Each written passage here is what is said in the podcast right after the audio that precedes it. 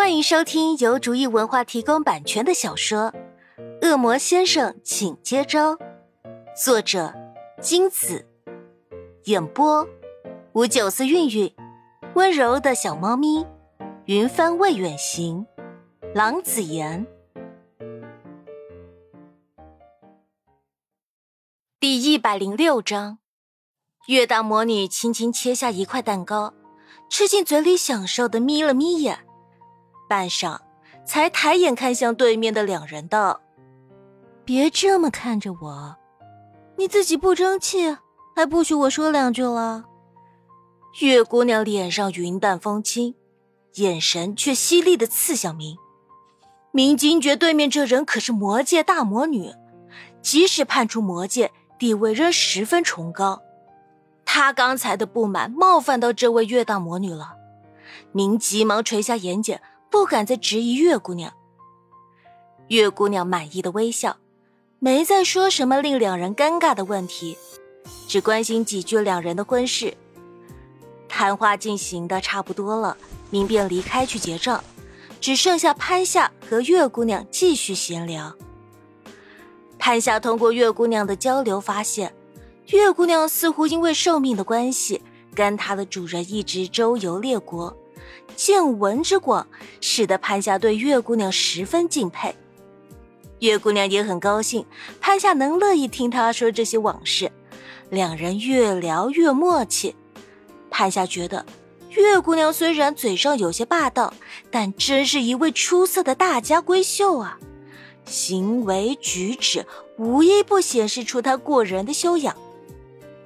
月姑娘正说到她和主人在欧洲的生活。身后突然传来很大的吵杂声，似乎是发生了争执。被打断的月姑娘不悦地眯起眼睛，招来侍应询问情况。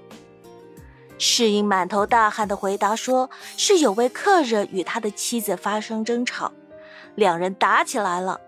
现在其他的侍应正试图拉开那位暴怒的丈夫，最后又反复道歉打扰到客人，他们会尽快平息事件。”潘夏闻言一惊，近日有人家暴，正犹豫要不要等明回来去看看是否需要帮忙，就发现月大姑娘已经起身走向争吵传来的方向。潘夏吓了一跳，月姑娘该不会想自己过去吧？等不到明回来，又担心月姑娘会有什么危险，潘夏咬牙跟上月姑娘。打算到时候拉着月姑娘不让她上前去就好。到了人群聚集的地方，吵闹声更大了，女人的哭喊声、男人的怒吼声和围观人群的劝架声闹成一团，还夹杂着一些器具摔碎的声音。眼见月姑娘已经推开挤在一起的人群走了进去，潘夏头疼的跟着挤了进去。明，你怎么还没回来啊？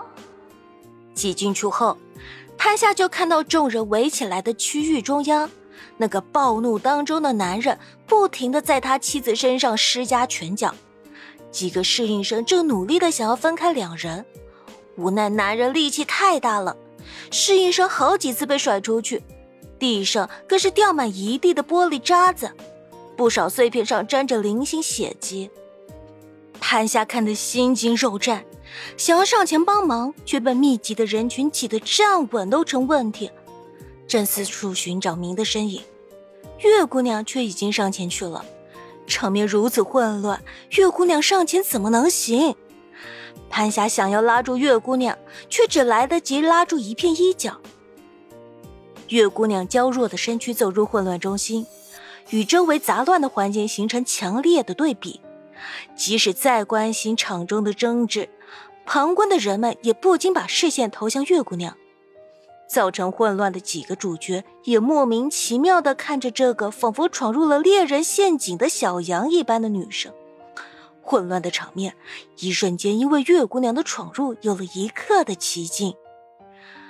月姑娘可不管其他人怎么想，径直上前去，拨开重看不重用的侍应。一把抓住该名男子的衣领，向上一提，仔细看会儿，发现男子的脚已经离开地面，突然被抓住的男子惊慌的松开拽住妻子头发的手，不停的挣扎吼叫：“你是谁啊？你快放开我！”月姑娘脸上露出一个甜甜的笑容，眼睛里却是一片冰冷。她手腕一动，男子的身躯不受控制的在空中晃荡几下，吓得男子的脸色苍白。月姑娘把男子的脸挪至近前，轻声说：“你个打老婆的渣渣，有本事打老婆，怎么不去黑市打拳啊？保证你被打得很爽。你知不知道？”你小子吵到姑奶奶了！月姑娘每说一句，就把男子甩到地上一次，却从未松开钳制男子的手。周边的餐具、桌椅顷刻间被毁了个干净。周围的人看到月姑娘娇小的身躯抓起那个壮硕男子时，就已经惊讶的目瞪口呆。等看到月姑娘毫不费劲的随手把男子当布娃娃一样甩来甩去。众人已经失去言语的能力，包括被适应趁机救下的男子的妻子，也是跟众人一样看得心惊肉跳，只能与众人一起围观岳大姑娘单方面的泄愤。即使对男子仍有着愤怒，此时也不禁为男子此刻的遭遇感到同情。等明结完账，闻讯赶来的时候，事情已经到了尾声。男子被月姑娘以扭曲的姿势困在了椅子上，估计得等到警察来给他松绑了。